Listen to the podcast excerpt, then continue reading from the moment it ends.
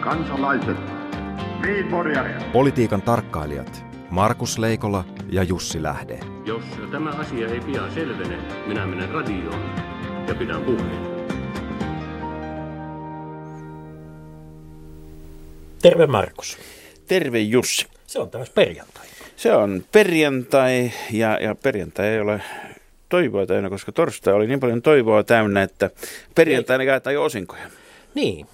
Tota, jotenkin suomalaisessa julkisessa keskustelussa viime vuosina sana osinko ja sinko ovat niin kuin, niistä on tullut jotenkin yhtäläisiä. Molemmat on, molemmat, Kokonaan yhtäläisiä vai osinko yhtäläisiä? no niin, kun jotenkin tuntuu, että aina kun osingoista puhutaan, niin aika paljon on tulivoimaa kielen päällä. On, on. Ja osingostahan sanotaan, että se on sijoittajan palkka, mutta se ei ole totta, se on sijoittajan korko. Niin, ja sitten kun pannaan niin kuin... Kor- korhan käyttäytyy eri lailla kuin palkka, niin kuin tiedetään. Kun korot ovat korkeat, niin, niin tota, silloin, silloin yleensä on kevät ja kesä eikä loskakeli. Mutta onko osingoista tullut synti? Ei osingot ole synti, Niin, mutta, mutta onko, onko niistä suomalaisessa julkisessa keskustelussa tullut synti? Niin, mä sanon, siis, siis kysymys kuuluu, että mikä sitten on synti? Siis yrity, yritysten tehtävähän on ikään kuin toimia yhteiskunnassa, tuottaa erinäköisiä asioita, mutta myöskin koota erinäköisiä sidosryhmien rahavirtoja ja ohjata niitä siellä. Sieltä saa verottaja omansa, sieltä saa palkansaajat omansa, sieltä saa kuluttajat sitä tavaraa ja sieltä saa sitten tota, ne, jotka on sitä tavaraa tehneet tai raaka-aineita toimittaneet Niin. saa omansa. Ja sitten omistajat, jotka on pannut sinne rahaa, saa nekin omansa, jolloin kysymys kuuluu, että kaikki haluaisivat jonkin näköisen sellaisen osan, joiden summa on yhteensä yli 100 prosenttia, mutta sitä yli 100 prosenttia on vaikea jakaa. Niin, tietysti se on tämä iso kysymys, että saako verottaja osansa, että siitähän, siitähän meillä on paljon keskusteltu ja jotenkin musta tuntuu, että nähdään niin kuin, onko se niin kuin automaattisesti niin, että jos, jos Jos... Hei, tämä keskustelu, että sa- saako verottaja osan, se on itse asiassa kaksijakoinen, koska verottajahan saa se joka on kerta, kun... piippuinen. Se on vähintään kaksipiippuinen. Mutta että joka kerta, kun jollekin maksetaan palkkaa, mm-hmm. niin siitä menee erinäköisiä kuluja valtiolle ja työeläkeyhtiölle. Työeläkeyhtiöt voidaan rinnastaa verottajan tässä näin. Mutta se, mitä tämä keskustelu sitten veroparatiiseista on koskenut, on koskenut sitä viimeistä riviä, sitä verotettavaa voittoa. Että missä ja miten se näytetään. Ja useimmiten se kikka on se, että jos Suomessa on yhtiö, jonka omistaa joku ulkomailla oleva yhtiö, niin sitten se ulkomailla oleva yhtiö tuputtaa suomalaiselle yhtiölle ihan helvetin kallista lainaa, anteeksi erittäin, erittäin kallista lainaa, totta, joka on paljon kalliimpaa kuin mitä pankista saisi. Ja se tarkoittaa samaa kuin, että suomalainen tytäryhtiö joutuu maksamaan niin paljon korkoja, että ei sinne jää enää mitään verotettavaa jäljelle.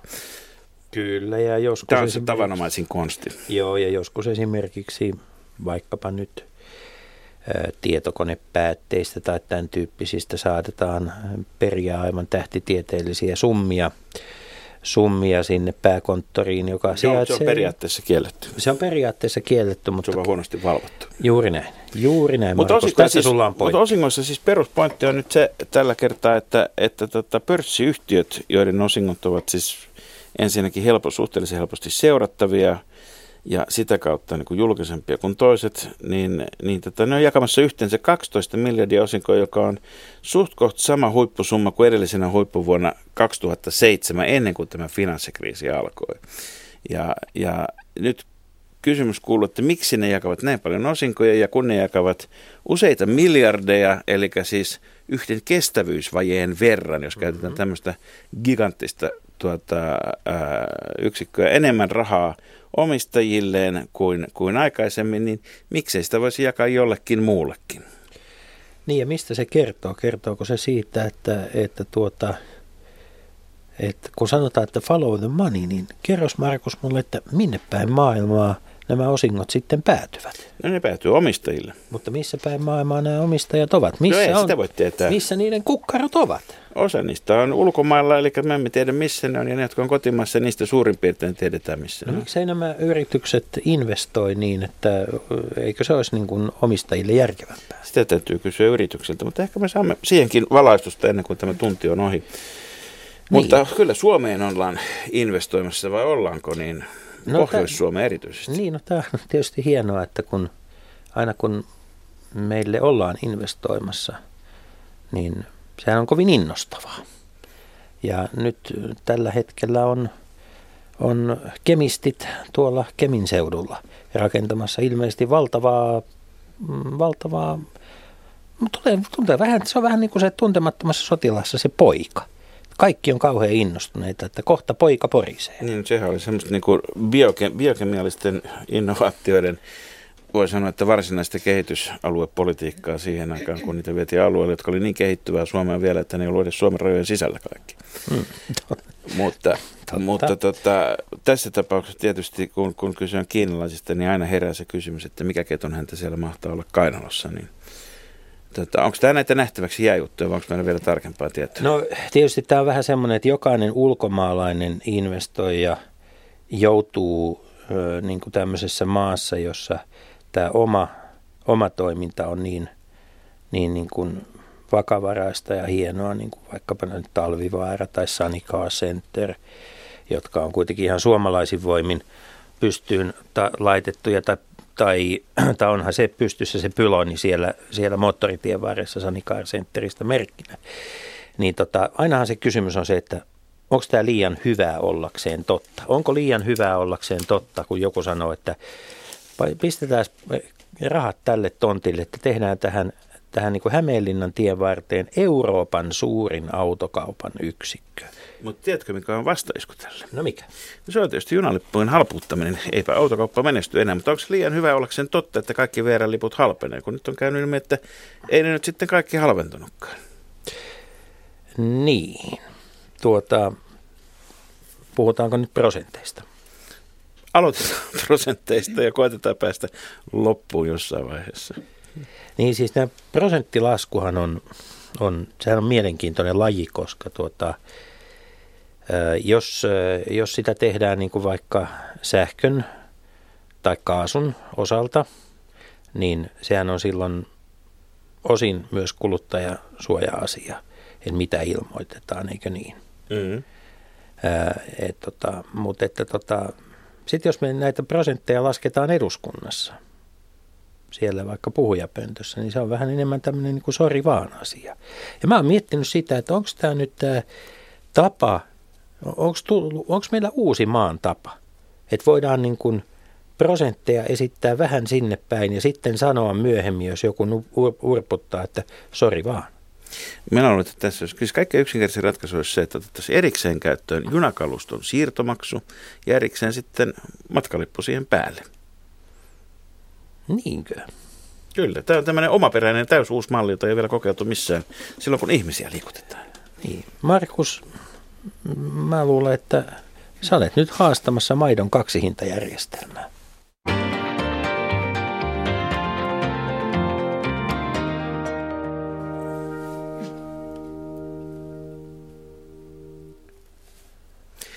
Ja tänään puhumme kaupasta.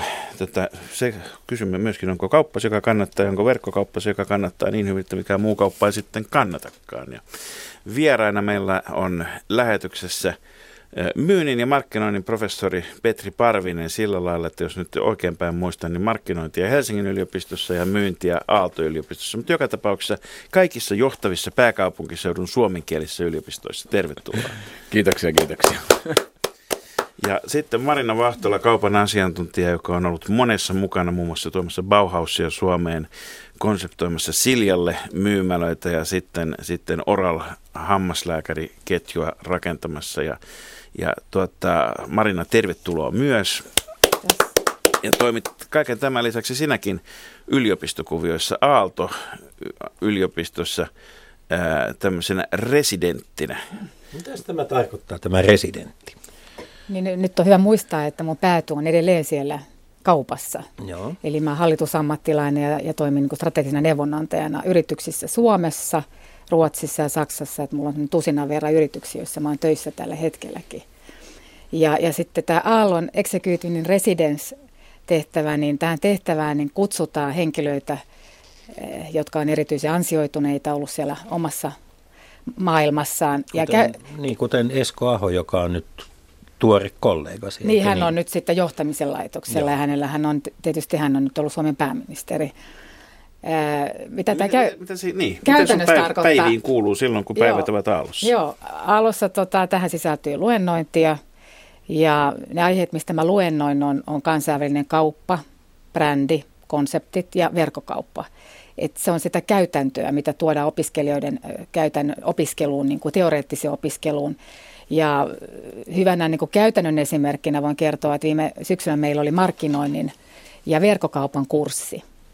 Niin sinne tuotiin ihan mukaan niin kuin yritys, joka oli rakentamassa verkkokauppaa, niin ne oppilaat sitten sai mahdollisuuden miettiä verkkokaupan sisältöä ja, ja markkinointia tälle yritykselle. Eli se oli oike, oikeata real life opiskelua, joka sai erittäin korkeat arvosanat. Niin, mä, No. mä kysyisin nyt Petriltä, että miltä, miltä nyt niin kuin myynnin ja markkinoinnin ää, puolelta tuntuu, kun me ollaan käyty Suomessa aika vahvaa ja väkevää keskustelua tästä yliopistoiden resurssien leikkaamisesta, alasajosta, on käytetty monenlaisia sanoja. Sitten kun on perusteltu sitä, että minkä takia yliopistot on tärkeitä, niin Mä en ole nähnyt yhtään perustelua sille, julkista perustelua, että, että yliopistopuoli olisi tärkeää siksi, että me suomalaiset osattaisiin myydä ja markkinoida tulevaisuudessa paremmin.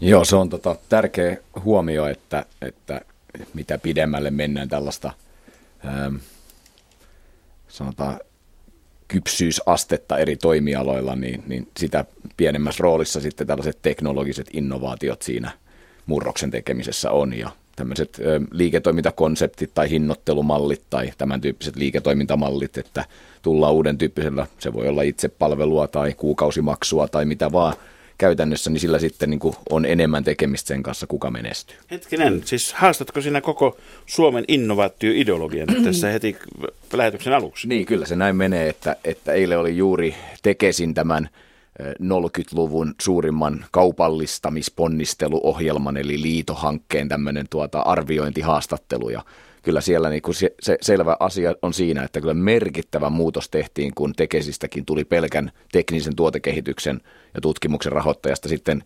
liiketoimintainnovaatioiden rahoittaja. Ja, ja Suomi on ottanut... innovaatio silloin, mitä se on, mitä se tarkoittaa? Se kä- käytännössä tarkoittaa sitä, että myydään jollain tavalla se tuote, mikä on innovatiivinen. Eli keksitään uusi paikka myydä sitä, uusi hinnoittelumalli, eli könttämaksu sijaan kuukausimaksu tai jotain vastaavaa. Ja tällä puolella on tapahtunut paljon positiivista edistystä, mutta en silti ole täysin vakuuttunut, että ymmärretään vielä satsata kansallisella tasolla riittävästi tämmöiseen niin kuin kovaan analyyttiseen bisnesosaamiseen siinä myynnissä ja markkinoinnissa. Mutta onko meillä nyt siis sillä lailla, että jos joku esimerkiksi niin kuin ensimmäiset lääkäri- ja hammaslääkäripuolenkin, jota varsinkin Marina tunnet, niin, niin, niin tota, ketjut niin kuin ilmoittaa, että täältä saa kuukausi hintaan tota koko, koko suunkalusto tai jonkun muun vastaavan palvelun, eikä per käyntihintaan, niin tätä ei niin kuin meillä, se, se, niin kuin, se ei ole mikään juttu. Se ei ole riittävän tärkeä juttu. Että asiakkaan kannaltahan se on tosi iso juttu, että ko- koenko mä, että se hinnoittelumalli ja se toimintatapa seuraa sitä, mitä hyötyä mä siitä saa ja miten mä tykkäisin sen ostaa. Ei sitä voi patentoida. Sitä ei voi, Ei, ei sitä ei voi tota, millään lailla niin kuin, Eikä tarvitsekaan. Joo, mä, kun tässä koko ikäni on näissä kansainvälisissä ketjuissa ollut töissä, niin siellähän käytetään usein sanaa konsepti. Et minkä takia nämä kansainväliset ketjut menestyy, niin nehän menestyy nimenomaan sen takia, että niillä on siinä palveluvalikoimassa tai sitten tuotteissa joku, joku niin kuin lisäarvo, jolla ne differentoituu kilpailijoissa. Ja siihen yhdistyy sitten tämä hyvä hintataso, eli, eli puhutaan niin kuin hyvästä hinta-laatusuhteesta. Jopa, jopa meidän, meillä Suomessa loistavasti lamassakin pärjäävä Lidl, niin ei sekään ole pelkkä halpa hinta, vaikka se slogan hyvin toimiikin käytännössä. Eli asia, Mikä, mikä on Lidlin menestyksen ydin sinun ää, mielestäsi? siinä on, siinä on tota kolme asiaa. Siinä on, siellä on valikoima, joissa on itse asiassa paljon tuotteita, joita muun muassa ei saa Suomesta.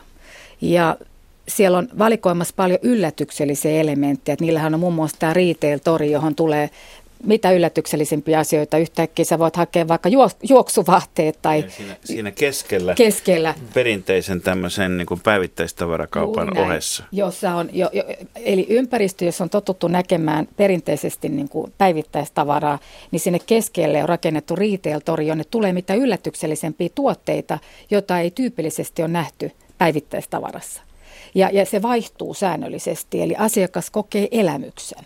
Siellä on jotain, mihin hän ei ole niin kuin valmistautunut. Se elämys on positiivinen asia. Ja siihen kun yhdistetään vielä tämä edullinen hintataso, joka oikeasti on halpa, Eli se asiakas, kun ostaa Lidlistä jotain, niin se, se loppusumma hintalapus on oikeasti halvempi kuin muilla. Onks, niin se on loistava konsepti. Onko tämä Lidlin valikoima, niin onko se, onko se niin Suomelle, suomalaisille rakennettu erikseen? Onko se valikoima täällä toinen kuin, kuin muualla? Ja onko siellä nimenomaan katsottu, ratsastettu aukkoja katsellen ja todettu, että haa, tällaisia pähkinöitä nyt eivät suomalaiset saa muualta kuin meiltä? Siis kaikki nämä kansainväliset ketjuthan toimii sillä lailla, että ne tulee jollain valikoimalla aluksi Suomeen, joka, joka on sitten enemmänkin esimerkiksi saksalaisille kuluttajille, jos se on rakennettu Saksassa tai ruotsalaisille kuluttajille, jos se on rakennettu Ruotsissa. Ja sitten sitä valikoimaa niin kuin muokataan suomalaisen kuluttajan tarpeisiin. Tulee Suomessa esimerkiksi kotimaisia merkkejä. Et näin, näin ne niin kuin kaikki toimii.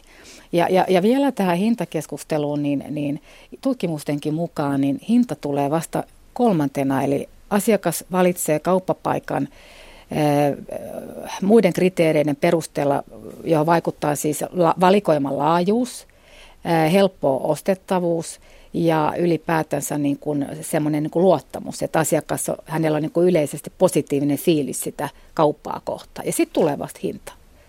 Mm. Lidlis on onnistuttu mielestäni hyvin varhaisessa vaiheessa ja voi olla, että tässä on tavallaan onnellinen sattumakin heidän kannalta, että he on nähnyt, että tämmöinen sesonki ja vaihtelevuus ja pieni yllättävyys on nykykuluttajalle kiva juttu, kun mennään kivijalkamyymälään. Ja sitten kun verkko on tehnyt hyötykeskeistä ja informaatiokeskeistä ostamista, niin se kivijalka koko ajan enemmän ja enemmän elämyksellistyy. Eli ihmiset menee kauppaan sen takia, että siellä on kiva käydä. Ja... Anteeksi vaan nyt, mutta mut, mut siis jokainen, joka lauantaina jonottaa niiden rääkövien kakaroiden kanssa 30 mm. metriä pitkissä kassajonoissa, niin varmasti tekee Linnanmäen ja sen ruokakaupan välillä tietyn eron, että kumpi Joo. on se elämys. Mutta vaikka Lidlissä otetaan tämä iso paistopiste, niin kyllähän se on kiva. Kun sä meet siihen, niin kyllähän se on houkuttelevan näköinen ja siellä sitä täytetään jos tosi usein ja siellä on tuoretta tavaraa ja sä saat itse pussittaa mitä haluat. Ja siinä on niin kuin ihan vissi logiikka, miten se on ihmiselle ei, todella ei mennä, kiva. Ei nyt mennä tuotemainontaa, mutta Joo. onhan se Ei. hienoa, että Joo. tietyt osat saksalaista ruokakulttuurista ja se, se, että ymmärretään, että viipuririnkeli on myös suolainen tuote, niin Joo, onhan kyllä, se hieno asia. Oikein, kyllä. Suolarinkeli. Mennään, mennään, mennään puhutaan, puhutaan enemmän erikoiskaupasta, koska siinä nämä, mm. ka, ka, kaikki me tiedetään suurin piirtein, että Suomessa on K ja S ja sitten, sitten tapahtuu murroksia ja edelleenkin päätetäänpä sitten asemakaavoista millä taholla hyvänsä, niin nämä, nämä tuota, markettien paikatkin vaikuttaa paljon, mutta Marina Vahtola, kun lähdit tuomaan Bauhausia Suomeen, niin suomalaisten käsitys rautakaupasta oli hyvin yhteneväinen Spedeshon rautakauppsketsien kanssa. Mitkä oli ne ensimmäiset havainnot, että mitä Suomessa voi tehdä toisen rautakaupassa? Nythän tämä kyseinen yritys toi Suomeen konseptin, joka ei ollut tyypillinen rautakauppakonsepti. Että siellä oli niin perinteisen rautakauppakonseptin lisäksi paljon enemmän. Siellä oli muun muassa puutarhamaailma ja, ja sitten oli tämmöinen niin kylpymaailma. Ja, ja se toi myöskin ylivoimaisen valikoiman, ja, ja, ja joka sisälsi paljon tuotteita, joita ei saanut Suomessa.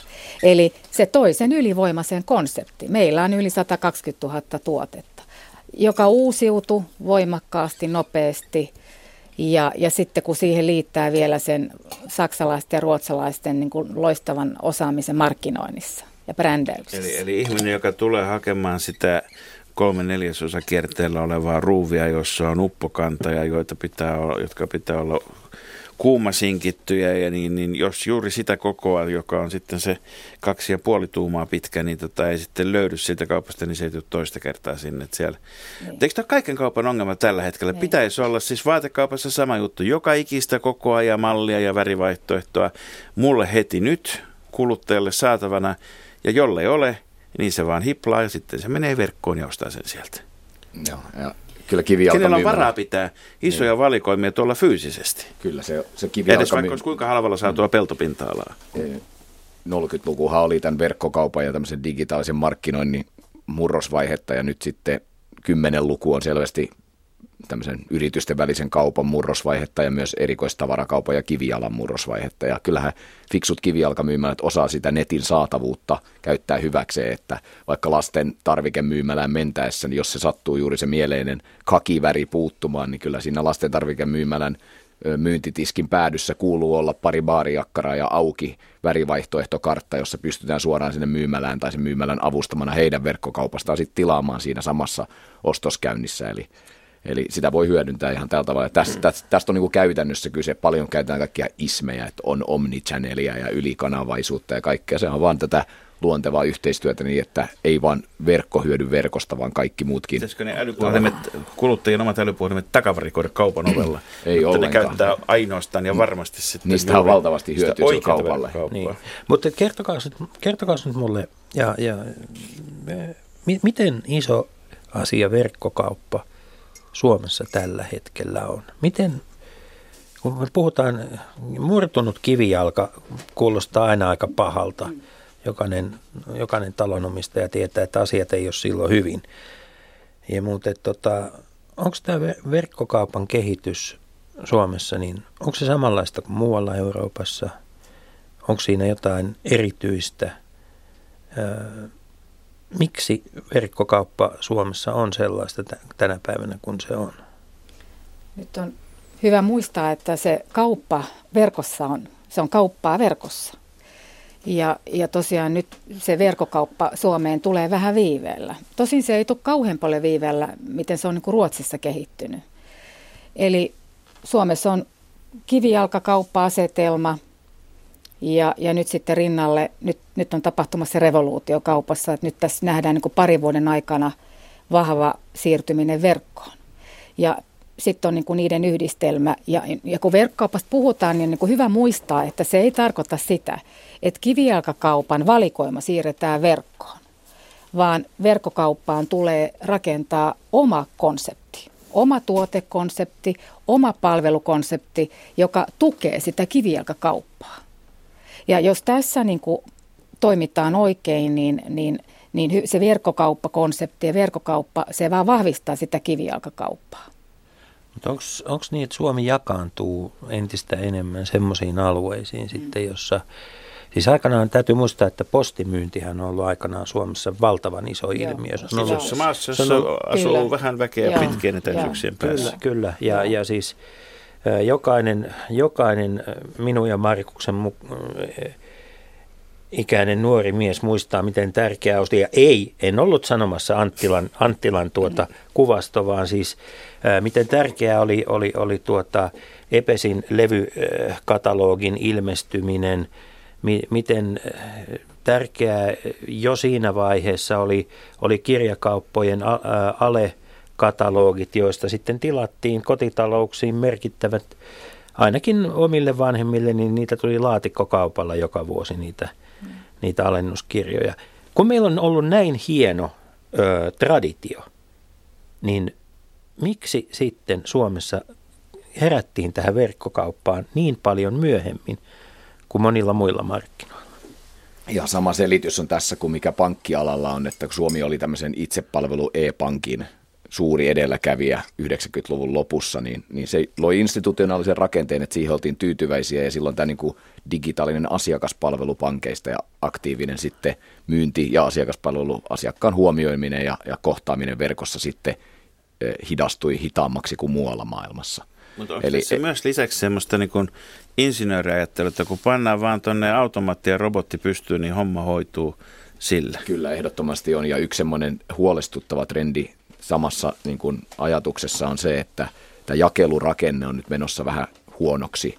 Eli tehdään keskusvarasto, joka tyypillisesti sijaitsee sitten Hyvinkäällä, Vantaalla tai jossain tällaisessa.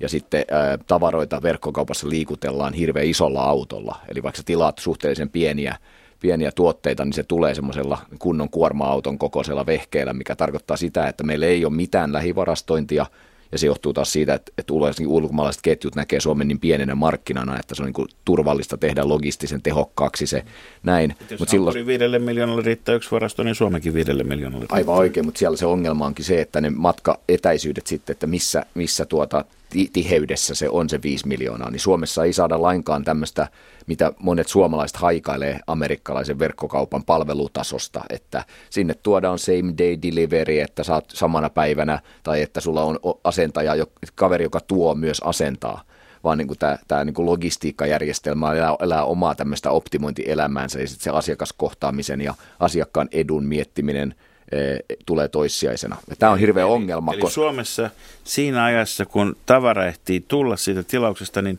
olisit jo käynyt sieltä Utsuilta Rovaniemellä kaupassa. Se on toinen, ja sitten toinen on se, että, että se ei ole niin kokonaisvaltainen palveluelämys, mitä kuitenkin kaikki tuotteiden myyjät nyt hakee. Että se tulisi oikeasti nopeasti käyttöön, että siitä olisi mahdollisimman paljon sille asiakkaalle hyötyä ja ja näin poispäin. Ja tämä on ongelma, että, että sulla on kivijalkamyymälöitä, jotka periaatteessa tarjoavat sitä lähipalvelua, mutta kun se logistiikka on keskitetty, niin tulee tämmöisen niin kuin palvelevan liikkeen ja sitten tämmöisen keskitetysti jakelevan kuorma-auton välinen ristiriita. Yhdistetään. Tämä on vähän niin kuin Anteeksi, nyt mä tiedän loukkaavani nyt niin kuin tiettyä osaa suomalaisista, pyydän jo etukäteen anteeksi, mutta tämä kuulostaa vähän paritalolta, jossa on niin kuin yhdistetty niin kuin rivitaloasumisen ja omakotitaloasumisen huonoimmat puolet keskenään. kyllä, kyllä joo, näin. Mutta mut hetkinen, eikö tämä nyt aika kohtalon kysymys, kun meillä on nyt jo esimerkiksi vaatekaupasta tota, suurin osa pyöri ruotsalaisketjuissa ja muissa, ja jos niin kuin tämä ryssitään vielä, niin, niin, tota, niin eihän meillä pysy kaupat pystyssä. Tota, mä opiskelin kauppakorkeassa silloin, kun mä olin, mä olin samaan aikaan, kun mä olin kauppakorkeassa, niin mä olin siellä Lanttilan postimyyntiosastolla töissä. Tein sitä valikoimaa sinne. Ja sehän oli silloin niin kuin markkinajohtaja postimyynnissä. Ja mä muistan, kun Ellos tuli sitten Suomeen. Ellos tuli Suomeen, niin pelättiin, että nyt menetetään markkinoita, mutta käytännössä sitten tapahtuikin niin, että postimyynnin kauppa niin kasvoi.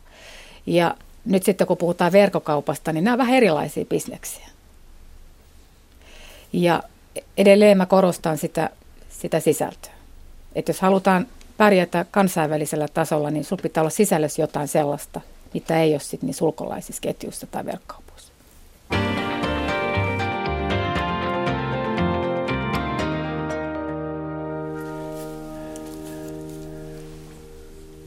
Kaupasta ja kaupan verkottumisesta ja verkkokaupasta kanssamme keskustelevat hallitusammattilainen Marino Ahtola ja professori Petri Parvinen.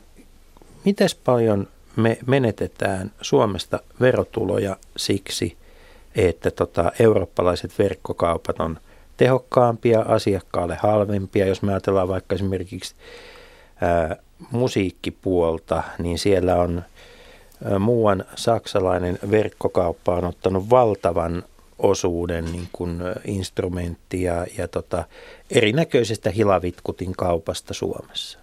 Se on, se on valtava, varsinkin jos analysoidaan niin kuin tyypillisesti tutkimustoiminnassa, katsotaan niin kuin kannattavan kasvun muutosta. Et liikevaihto on yksi asia ja sitten missä on kannattavaa kasvua, niin, niin se, se ei, ei ehkä ihan tilastoista, kun katsotaan, että kuinka suuri osa Suomen kaupasta on verkkokauppaa tai kuinka suuri osa verkkokaupasta on kansainvälistä verkkokauppaa, niin se ei niin kuin vielä ehkä näytä niin huolestuttavalta. Mutta kun katsotaan, että missä niin kuin kannattavuus ja kasvu ovat muuttuneet, niin se alkaakin näyttää aika, aika hurjalta, että verkkokauppa.com on hyvä esimerkki siitä, että miten hekin on nyt sitten ottamalla niin kuin ehkä perinteisempiäkin markkinointikeinoja niin pystynyt tämmöisessäkin tilanteessa voimakkaasti kasvamaan. Se on sama ilmiö. Mut, Eli euroina, euroina niin puhutaan miljardeista sitten niin kuin, niin. Niin kuin siinä arvonlisässä ja sitten tietysti voidaan puhua arvonlisäverosta, että onko se sitten kertaa kuinka monta prosenttia, niin montako Sano, miljoonaa häviää. Sitten vielä, että kun, kun, kun siis jos puhutaan, niin, jos mietin itse, että mikä on niin kuin käytin tuota esim, esimerkkiä siitä, että jos viikonloppuisin pian pikkulasten kanssa jonottaa tuolla marketissa.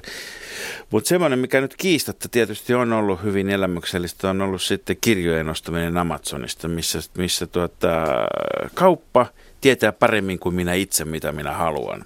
Mm. Joka kuulostaa hieman pelottavalta isovälitoiminnalta, mutta kun siellä suositellaan, että sinä voisit, Markus, haluta mahdollisesti mm. tämänkin kirjeen, koska ne, jotka muutkin ovat ostaneet tämän. Eli siellä, siellä on hirvittävä määrä tämmöistä tekoälyä älyä takana, niin, niin miksei meillä Suomessa ole sitten sellaisia kauppoja?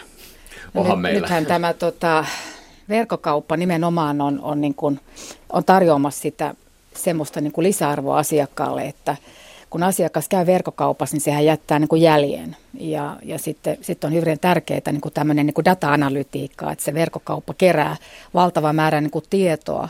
Ja, ja sitten siellä on valtavasti asiantuntijoita, jotka niin kuin hallitsee sitä tietopankkia ja analysoi. Ja, ja parhaimmillaan verkko, verkkokauppa sitten niin kuin lähettää sulle, sulle niin kuin laajan niin kuin skaalan tuotteita, vaihtoehtoisia tuotteita, jo, jotka nimenomaan on niin kuin sun makuun. Parhaimmillaan on kovin harvoin. Joo, ja, ja tähän se menee yhä enemmän, että tätä tehdään paljon kansainvälisissä verkkokaupoissa. Yhä enemmän, siis tähän se Onko menee se niin enemmän. kallista se softa vai mistä mm. johtuu, että meillä Suomessa on sitä kuitenkin, siihen törmää harvoin. Ensinnäkin todella paljon mieltä lämmittää, että sä oot kokenut, että tällainen niin kuin aktiivinen myyntitoiminta verkkokaupassa, jota se järjestelmä on tehnyt, tuntunut hyvältä ja hyvältä palvelulta. Myynniltä. Niin, niin, tämä, tämä, tämä on oikea, oikea suuntainen. Meillä on tällä hetkellä tutkimus meneillään muun muassa siitä, että miten personoitu, minkä perusteella ja kuinka selvää se sulle on, että se on tarjottu nimenomaan sulle henkilökohtaisesti sun omien tietojen perusteella, niin tuntuuko se tungettelevalta vai ei. Mutta Eli Suomessa on aika kova niin kuin vastustus kuitenkin sitä kohtaan, että sun tietoja luetaan ja niin kuin nimenomaan sinulle tehdään. Että jos sanoo, että only for you my friend, niin kyllä se on niin kuin vastenmielisen myynnin tuntusta ja, ja, ja sitä pitää yrittää välttää, mutta se softa halpenee koko ajan. Se, se on ihan kymmenesosan siitä, Siinä mitä se oli kaksi vuotta sitten. Joo, mutta se basaarissa, basaarissa niin kuin hihaan kiinni käyvä mattokauppias, se tuntuu tungettelevalta. Mm. Mutta eikö tämä nyt ole ollut, se mistä me nyt puhutaan, tämähän on ollut aina se kivijalkakaupan vahvuus. Että kun mä kävelen sisään tuttuun tamperelaiseen levyliikkeeseen, ja mä kysyn Jaskalta, että Jaska, onko nyt tullut jotain sellaista, mistä minun pitäisi tietää, niin hän, osaa, hän, hän tekee pienen semmoisen elegantin kierroksen siellä, tuo siihen tiskille neljä, viisi levyä ja sanoo, että öö, nämä, nämä sinulta varmaan vielä puuttuvat. Nyt verkkokauppa, tulevaisuuden verkkokauppahan on nimenomaan niin kuin ottamassa näitä elementtejä, joita on kivijalkakaupassa. Ei kun kivijalkakauppa on luopumassa tästä, kun siellä, Eli- anteeksi nyt kun se näyttää sitä, että siellä on vain nuorukaisia, joilla on työsuhdeniitti nenässä, mutta, mutta jota, jota ei kiinnosta tippaakaan se niin kuin pitkäaikainen asi, suhde siihen Joo. asiakkaaseen. Ja sitten meillä on kuitenkin positiivisia asioita, uutisia, niin kuin Motonet kertoo, että he vaan lisää kivijalkakauppoja. Ja, ja, ja, ja, ja mikä, on perustelu siihen, he tuo valikoimaan uusia tuotteita, plus sitten satsaavat palveluun. Onko palvelu ja asiantuntemus sama asia? Se on yksi myyntityyleistä, tämä asiantuntijamyyntityyli, että sitä voi tehdä monella tavalla. Et mä uskon, että kivijalka elämyksellistyy ja tavallaan sen sijaan, että yritetään kivijalalla tehdä asiat niin tehokkaasti, että se pystyisi kilpailemaan verkkokaupan kanssa, niin meille tulee niin kuin yhä enemmän tsemppaavia tai ekologinen lokero on sellainen, missä on hyvä palvelu ja tsempataan tosissaan. Ne on elämyksellisempiä ne Mulla oli, mulla oli, anteeksi, mulla oli ihan valtava hieno kokemus tästä nimittäin. Mä olin, olin eräässä siis asiantuntijaliikkeessä ja kun liikkeessä oleva asiantuntija ei tiennyt, mm. osannut vastata, niin ei mitään ongelmaa. Otettiin Skype-yhteys toisella puolella Suomea olevaan myymälään, jossa oli kaveri ja mä keskustelin hänen kanssaan kaksi minuuttia, jonka jälkeen hän kertoi myyjälle, että tämä ja tämä on se tuote, mitä tämä asiakas tarvitsee. Kyllä. Mutta onko suomalaiset myynti-ihmiset osannut sitten, sitten, kun te molemmat koulutatte niitä, onko he osannut sopeutua? Että jos mä nyt ajattelen semmoista isoa alaa kuin autokauppa, jossa perinteisesti niin automyyjä oli se kuningas, ja, ja tuota, joka valitsi, että kuka saa tulla potkimaan renkaita sinne. Ja tänä päivänä autokauppaan tulee asiakas, joka on googlannut kaikki ja tietää niistä autoista enemmän tai saman verran kuin se myyjä. Ja tulee valmiiksi kysymään yksityiskohtaisia kysymyksiä, että miten saako tähän ZX Turbo 56 malliin mm. myöskin niin kuin tota, hilavitkuttimia tämmöisiä ja tämmöisiä. Ja se myyjä on ihan helisemässä, koska se joutuu kilpailemaan googlausta vastaan. Niin, niin tota, onko meillä niin kuin, on, on, onko ne ihmiset, jotka niin kuin joutuvat myymään, niin, jotka on, onko ne päässyt niin kuin aikaisemmin liian helpolla ja onko ne siis ajantasalla siinä, että kuinka paljon vaikeammaksi se on muuttunut? Eihän henkilökohtaista palvelua ja kanssakäymistä korvaa mikään. Ja, ja tämä on niin kuin yksi syy siihen, minkä takia kivijalkakaupat varmasti jatkaa niin kuin tulevaisuudessakin. Voi olla, että niiden määrä vähän pienenee ja kokokin pienenee. Mutta ihmisiähän me vaan ollaan. Eihän me mitään robotteja olla, eikä meistä robotteja tule, vaikka robotiikasta paljon puhutaan. Ja, ja, ja nyt sitten tähän, tähän palveluun niin kuin keskitytään niin kuin monellakin, monellakin kantilla. Nyt tuli aika mielenkiintoinen uutinen, minkä Amazon kertoi just, että kun tosiaan kuluttaja haluaa jatkossa kaikki mulle tänään, nyt ja heti. ja ne, ne, niille, ei ole, niille on niin kiire. Niin Amazon on keksinyt tämmöisiä... Nap- maksaa enempää. Joo, niin Amazonilla on tämmöinen palvelunappisysteemi, että sulla voi olla vaikka kahvinappulaa ja vessapaperinappulaa, eli tämmöisiä tuotteita, jotka loppuu usein kesken. Niin kun asiakas painaa vaan sitä nappulaa, niin sitten sulla on suurin piirtein siinä seuraavana päivänä oven takana ne kahvit ja, ja WC-paperit. Eli vaivatta nämä asiat ei lopu. Tämä on niin kuin helppo ratkaisu asiakkaan arkeen. Et nyt niin kuin ollaan luovia ja innovatiivisia näissä palvelukeksinnöissä sekä verkossa että myöskin kivialassa. No mihin tämä verkkokauppa sitten tulevaisuudessa kehittyy? Että jos nyt on kahvinappula, niin minkälaisia nappuloita meillä on kymmenen vuoden päästä? No, se on selvä, että, ihminen. Joo, se on selvää, että, että tällä hetkellä paras hevonen, kun veikataan niin kuin hiukan pidemmälle tulevaisuuteen, on, että verkko organisoituu, kun nyt se on ollut tavallaan sosiaalisin medioittain. Eli meillä on ollut vaikka lyhyt sanomamedia, niin kuin Twitteri, sitten meillä on ollut kuvamedian, Instagramia, meillä on ollut sit videomedioita ja tällaisia itsensä tehostamismedioita, niin tulevaisuudessa, ja verkkokauppa on ollut omilla alustoillaan niin se veikkaus on tällä hetkellä se, että organisoituu vertikaaleittain, eli elämän kiinnostuksen osa-alueittain. Ja siellä on sitten sekä, sekä sisältöä että sitten eli kaupankäyntiä. Siis, eli, eli, eli rautakaupasta, rautakauppa fuusiutuu sisustusblogeihin. Juuri niin, että puhutaan niin asumisen vertikaalista, missä sitä kauppaa käydään. Tai sitten voi olla vaikka tavallaan äm, ulkoilma, ihmiset ja ulkoilma. Olen kiinnostunut, on hyvä niin kuin tavallaan, mikä on vertikaali, niin sitä ei vielä tiedetä, mutta sitä hyvä veikkaus on se, että miten jatkaisit lausetta, olen tosi kiinnostunut ja sitten vaikka ulko... Minä jatkan lausetta. Nuorisollehan minä... se on jatkuvasti, että en ole tosi kiinnostunut mistä. Niin, mutta minä olen, minä olen tosi kiinnostunut siitä, mitä verkkokauppa tulevaisuudessa tuo ikääntyneemmälle väestölle, siis heille, jotka eivät tänä päivänä vielä ole kaikki verkkokaupan piirissä. Mitä, mitä palveluita on, on tulossa, koska, koska tuota, ö, olemme kaikki tulevia ikääntyviä ihmisiä. Sen verran haluan palata tähän päivittäistavara-asiaan, joka on niille ikääntyneillekin todella tärkeä asia, että he jos jotkut haluaisivat saada elintarvikkeet sinne oven taakse, eikä niillä ole voimia hakea niitä kaupasta. Niin, Kauppa-auto. Niin kyllä, nyt, nythän me ollaan vasta elintarvikkeita ostetaan vasta niin kuin prosentti verkkokaupasta, mutta, mutta siinä tapahtuu nyt niin kuin paljon seuraavan kahden vuoden aikana koska kuluttaja ei nimenomaan jaksa niiden väsyneiden lasten kanssa lähteä sinne kauppaan raskaan työpäivän jälkeen, vaan, vaan, vaan hän haluaa niin kuin saada, saada niin kuin ne elintarvikkeetkin sinne oven taakse ja, ja, ja tässä on nyt niin kuin mielenkiintoista sitten seurata varsinkin näitä isoja kotimaisia toimijoita plus sitten näitä kansainvälisiä ketjuja, jotka ei ole vielä tehnyt huom siinä näitä isoja irtiottoja. Ja mielenkiinnolla seuraan, että kun ne sitten te, tulee siihen verkkokauppaan elintarvikkeiden kanssa, niin miten ne sen tekee? Ja mä, ja mä veikkaan, katsokaa, mä veikkaan niin, että, että varsinkin nuo kansainväliset ketjut pyrkii tuomaan ihan uudenlaisia asioita sinne verkkoon, mitä ne on tuonut perinteiseen kivijalkakauppaan. Minkälaisia ne on? No siellä on, siellä on paljon varmasti erilaisia palveluratkaisuja. Ja, ja siellä on Lumi, varmasti... Lumityöt vai mennäänkö on... niin pitkälle jossain vaiheessa, että Siis eh, nyt, nyt, nythän tulee, kun se, se, sinne verkkoon tulee, kun sinne tulee tämä kommunikointi ja verkko menee, tulee virtuaaliksi, että sä hyppää, hyppäät sinne verkkoon ja, ja koet ihan kuin sä olisit, käytetään 3D-lasien avulla, sä koet ihan kuin sä olisit pois siitä normaalista kontekstista asiakas pääsee itse valitsemaan, mitä tuotteita se haluaa, millä hinnalla se haluaa. Eli tämä perinteinen malli, kun kauppa on niin kuin tarjonnut, tässä on tuotteita tällä hinnalla, nyt se kääntyy toisinpäin.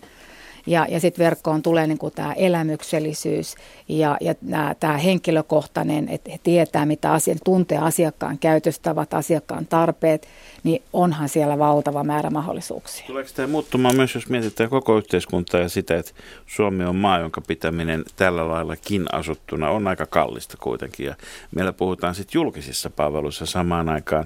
Yksi keskeinen osa sote-uudistusta on se, että saadaan porrastettua verkkopalveluja, että verenpainemittaukset voi tapahtua tämmöisellä pakettiautolla tai muulla niin tota syrjäkylillä sitten, eikä suinkaan niin, että terveyskeskukset pidetään joka paikassa. Niin onko tässä tuota, meillähän on itse asiassa tämmöinen niin yksityisen ja julkisten palvelujen niin integroimisen kehitys on tapahtunut jo sitä kautta, että postit on ärkioskeissa, mm. sitä kautta, että vaikka kauppojen aukioloajasta ajasta pidettiin iso mökä ja meteli nyt, mutta tosiasiassa peruselintarvikkeita on saanut 24-7 jo pitkään huoltoasemilta ja äh, kioskeista ja muualta, että se ei ole, se ei ole kaikki ihan niin uutta kuin miltä se näyttää. Tuleeko tämä jatkumaan sillä lailla, että meillä tulee olemaan siis tulevaisuudessa tämmöinen, tämmöinen pakettiautojen, minibussien, muiden verkosto, Ko- joka kiertää hoitamassa ka- ja kopterit niin. pudottelee paketteja, niin, tota, niin tulee, tulee niin kuin hoitamaan ison osan maaseudun infrasta, niin tota, sillä lailla, että siinä julkiset ja yksityiset palvelut myöskin tukeutuu toisiinsa. En tiedä mihin tässä tarttuisi, tässä on monta mielenkiintoista juttua, mutta että ehkä – ehkä tämä keskitetty logistiikkarakenne luo semmoisen ekologisen lokeron lähipalveluille. Ja ne voi olla ihan perinteisiä kauppoja edelleenkin, jotka ottaa ärkioskin tavoin uusia toimenpiteitä tai sitten tämmöisiä niin kuin pikku, pienemmillä autoilla operoivia. Ja mä ainakin toivon, että sellaista tulee, koska kyllähän niin kuin verkko ja internetin kaikkialla läsnäolevuus on tuonut moneen tylsään paikkaan paljon lisäarvoa. Ajatelkaa, millaista on jonottaminen nykyään versus 5 tai 10 vuotta sitten. Mä voin antaa jonottamista yhden esimerkin. Mä olin Lontoossa tuttavani kanssa ja menimme siis tämmöiseen entiseen rautakauppaan, joka on nykyään siis monialakauppa, että sieltä saa mitä tahansa. Ja mä olin tosi innoissani, että kun mä kattelin sitä katalogia, että herra jestas, että siellä hän näkee vaikka mitä. Ei muuten nähnyt, koska siis se oli tämmöinen niin kuin ehkä 2-30 huone – jossa oli tiski, monta asiakaspalvelijaa siellä ja sitten mentiin siihen tiskille ja ilmoitettiin, että tuotenumero tämä, tämä, tämä. Yksi kappale, jonka jälkeen ö, niin kun, ö, asiakaspalvelija sanoi, että no mutta tässä menee noin 10-15 minuuttia, että tuossa on mukava kahvila vieressä, käykääpä siellä. Tuo kuulostaa ihan neuvostoliitolta. Ja, ja, ja, ja tuota, ja sitten se, sitten se ö, ostettu tuote oli 10 minuutin päästä siellä, koska se oli jossain tämmöisessä maanalaisessa varastossa. Ja, ja tota, se, se oli semmoista niin kuin cappuccino-jonottamista. Mm.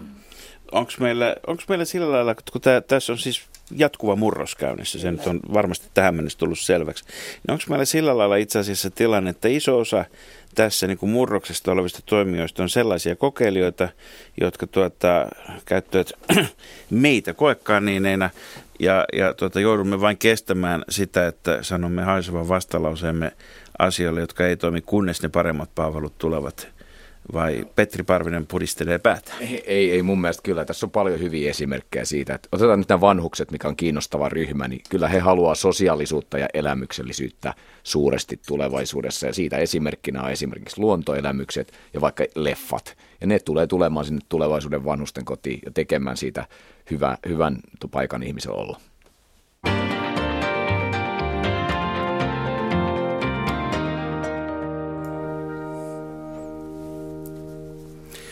Puhumme kaupasta, puhumme myymisestä, puhumme maailman muuttumisesta ja vieraina meillä on professori Petri Parvinen Helsingin yliopistosta ja Aalto-yliopistosta ja hallitusammattilainen Marina Vahtola.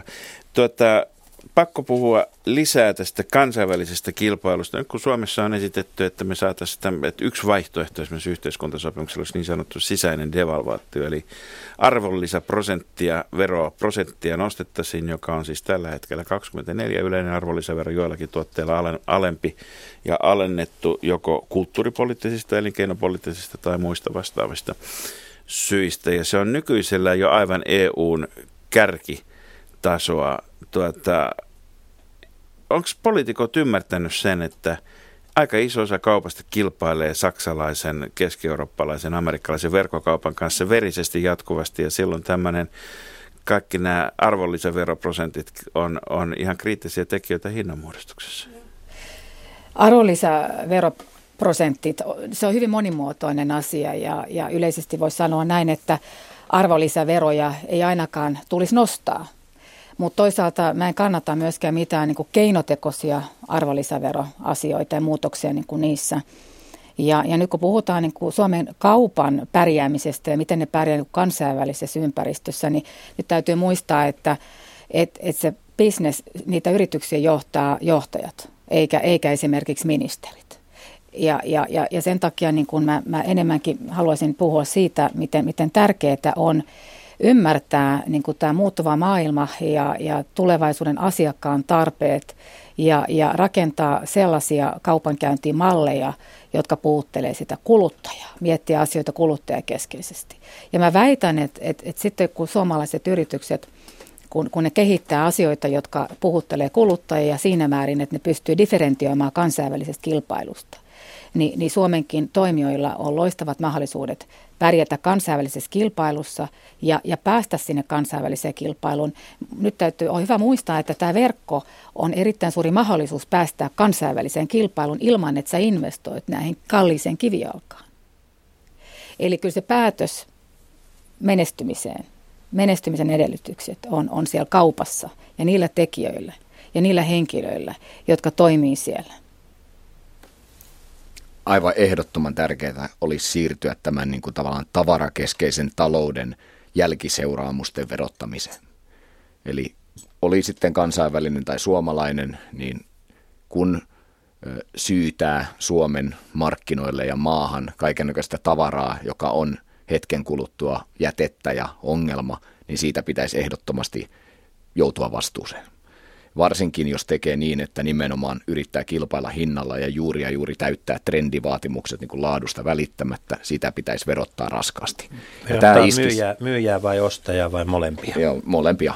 Eli niin, että ostaja tuntee, että jos mä teen tällaisen valinnan, niin eihän, eihän oikeasti, jos katsotaan vaikka autokauppaa, niin siellä eihän muutoksia tule ennen kuin asiakas, niin kuin asiakkaat, kuluttajat, kansalaiset haluaa uusia juttuja niin kauan kuin niistä ei ole vaivaa ja harmia, jos heillä on siihen varaa. Et meidän pitäisi saada ihan no, verotuksella, mm, la, verotuksella ja lainsäädännöllä tehdä niin, että meillä on, meillä on jäteveron kaltaisia asioita niin, että ihan oikeasti sitten vasta sitä harkitaan sitä ostosta, kun tulee sellainen tilanne, että mitä jos tästä ei pääsekään eroon ja mitä se maksaa, kun mä hankkiudun tästä eroon.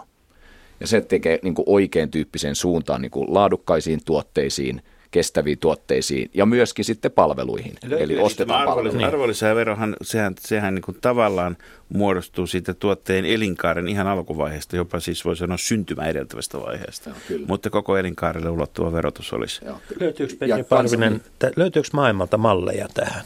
Kyllä löytyy, joo, kyllä löytyy. Ja se, sekä, että no, niitä on hyvin erilaisia, kun se nimenomaan arvonlisäverotusjärjestelmä on erilainen, mutta että mielestäni on ihan, ihan normaali, kun katsotaan tällä hetkellä, minkälaisia direktiivejä on tullut pakkausten kierrättämiseen, tai tällä hetkellä puhutaan siitä, että jos on paljon tätä va- vaatejätettä, niin siitähän tulee tämmöisen trendimäisen asian jälkeen hirveän, hirveän suuri ongelma, ja kansainvälisten pelureiden pitäisi joutua vastuuseen siitä, että he niin kuin – syytävät Suomeen sitä, mikä on pian jätettä. Mistä pääsemme, jos, jos ihan pikkasen poiketaan palveluiden puolelle, tota, vaikka muutenkin rönsyilemme jo sinne ja tänne, niin, niin, niin tota, yksi mielenkiintoinen ilmiö on tämä jakamistalous tässä myös, jossa siis, mm. jossa kaiken järjen mukaan otetaan olemassa olevista resursseista enemmän irti, eli autot, asunnot, jotka muuten olisivat tyhjillään tai käyttämättä, niiden käyttöastetta kasvatetaan, mutta tämä ei välttämättä sitten lisää BKT. Onko meillä niin mahdollisesti käymässä sillä lailla, että tämmöinen ilmiö, joka niin näkyy länsimaissa nyt hyvin matalana kasvuna tai nollakasvuna, niin itse asiassa pitääkin sisällään paljon enemmän taloudellista toimeliaisuutta, koska se ei vain tilastoidu. Kyllä, mutta sen verottaminen on tietysti haastavaa. Eli mä henkilökohtaisesti sitä mieltä, että ensin pitäisi tehdä tällainen muuvi, missä tämä niin kuluttamistavaroiden ja varsinkin tuontitavaroiden kuluttamisen vimman – niin kuin kokonaisvastuu verotetaan ja seuraavassa vaiheessa Eli sitten... Jos, jos, jos niin kuin lelun oletettu elinkaari on alle kolme vuotta mm. tai alle viisi vuotta, niin, niin ohjattaisiin kulutusta puuhevosiin. Niin kyllä, no sanotaan, että oma 11 kuukautiseni leikkii 40 vuotta vanhalla Fisher Priceilla edelleen. Tai meidän pitäisi, siis, meidän pitäisi rehellisesti nimittää, että elektroniikka on osa muotialaa. Mm. Mitä, se, mitä, se, mitä suurimmassa määrin on, koska tosiasiallisesti niin sellainen paraneva kuvanlaatu näyttöpäätteissä ja muista, jota ihmissilmä pystyy erottamaan, eikä edes insinöörilaitekaan pystyy erottamaan, miksi se on parempi, niin tätä eihän siinä muusta kyse kuin muodin, muodin kaltaisista asioista. Vai mitä sanot Marina Vahtola, joka oli ollut muodin kanssa tekemisissä? Mä haluaisin oikeastaan sanoa tähän lopuksi vielä niin, että kun verkkokaupasta niin kun puhutaan, niin täytyy muistaa, että Suomessa – eniten ostetaan kotimaisesta verkkokauppa.comista, joka liikevaihto on jo yli 300 miljoonaa ja joka juuri ilmoitti, että oli kasvattanut liikevaihtoa yli 20 prosenttia ja vielä kannattavasti. Ja muistaakseni netti Anttilakin on siellä niin kolmen kärjessä, eli kotimainen kuluttaja on valmis ostamaan tuotteita, elektroniikkaa ja toiseksi vaatteita kotimaisista verkkokaupoista.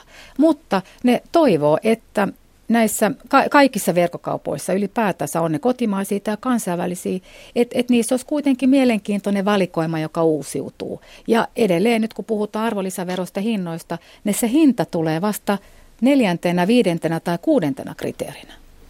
No entäs sitten perinteiset keskustatavaratalot? Enkä nyt malta olla mainitsematta Stockmannin nimeä, joka, joka tuota, on kuitenkin monelle suurkaupunkien asukkaalle sellainen, joka on aina ollut olemassa. Niin tota, Anteeksi, ja, mutta suurkaupunkien asukkaista hirveän harva on käynyt Helsingissä. Mutta jatka vaan. no, sanotaan suomalaisten keskikoko, keske, keskikokoista suurimpien taajamien, Kyllä. niin taajaväkisten yhdyskuntien asukkaille, niin, niin tota, joka nyt on selvästi vaikeuksissa. Ja onko tässä niinku riski, että tietyn tyyppiset kaupat sitten niinku putoaa kivijalan ja verkkokaupan väliin? Vai Nämä mitä tavaratalot, ja ihan Eurooppa-tasollakin tavarataloilla menee heikosti tällä hetkellä. Jos ajatellaan nyt niin kuin Suomen markkinaa, jossa kaupan volyymit on niin ollut laskevassa trendissä. Ja jos ajatellaan vielä, että kohta meillä on pari miljoonaa ikääntyvää, eli, eli ne asiakkaiden määrät pienenee, niin, niin ainoa tapa on saada kasvua muun muassa sillä menemällä kansainvälisesti. Mutta mut jos tavaratalossa perinteisesti on ne kansainväliset brändit, sulla on sama valikoima kuin vaikka Ruotsin NJKlla tai Saksan KDVllä, niin silloinhan sulla on hankala, sulla ei ole sitä kilpailuetua, millä sä lähdet kansainvälisille markkinoille. Ja, ja nyt jos puhutaan tästä äh, kotimaisesta tutusta isosta toimijasta, niin siellä, siellähän äh, toimii se, se kansainvälinen ketju, eli se Lindeksi, ja kasvaa sitä kautta kahdenlaiselle kivijalalle voi povata kuitenkin ruususta tulevaisuutta aika varmasti. Toinen on tämä kätevyys eli convenience. Ihmiset haluaa tiettyjä asioita helposti läheltä. Ja sitten superstore, joka on tosi elämyksellinen. Ja, ja näistä jommasta kummasta tai molemmista Stockmanninkin pitäisi se tulevaisuutensa löytää – ja liittää siihen sitten reilusti myynnillistä asiakaspalvelua niin, ettei yritä kilpailla verkkokaupan kanssa tehokkuudesta, koska siitä ei tule niin kuin mitään. Mutta jos niin se oikein tulkitsen, niin edelleen asiakaspalvelua tarvitaan, sitä tarvitaan jopa entistä enemmän tulevaisuudessa, ja sitä varten tarvitaan asiakaspalvelijoita. Ja Jussi, minusta tuntuu, että saattaa jopa olla, että tämä maahanmuuttoaaltokin saattaa osaltaan tuoda sen kaltaista parhaimmillaan kaltaista palvelukulttuuria, että ehkä, tämä, ehkä niin kuin mattokaupan parhaat puolet saa, on vasta tulossa Suomeen. Niin, se on totta, että siis se mattokaupan ohessa tarjottu pieni kahvikuppi, kyllähän se hyvältä maistuu, koska se on usein sitä kahvista, kalle, kaikista kalleinta kahvia, mitä tulet koskaan juomaan. Niin, saattaa olla tuosta jotain muutakin kuin matonsa. Niin, mutta tuota, tässä vaiheessa, Markus, se on kohta viikonloppu. Se on kohta viikonloppu ja sanomme kiitokset vieraillemme Petri Parviselle ja Marina Vahtolalle ja valmistaudumme siihen, mitä lauantai pitää sisällään tuolla kehäteiden varsilla ympäri Suomen. Mutta sitä ennen kuitenkin täytyy muistaa, että tässä on osalla ihmisistä mahdollisuus Etelä-Suomessa päättää hiihtoloma ja Väli-Suomessa aloittaa hiihtoloma, jolloin ei tarvitse olla siellä markettejen jonossa. Hyvää viikonloppua. Hyvää viikonloppua. Kansalaiset, niin Radio Yhdessä, Leikola ja Lähde. Jos tämä asia ei pian selvene, minä menen radioon ja pidän puheen. Perjantaisin aamu 10 uutisten jälkeen.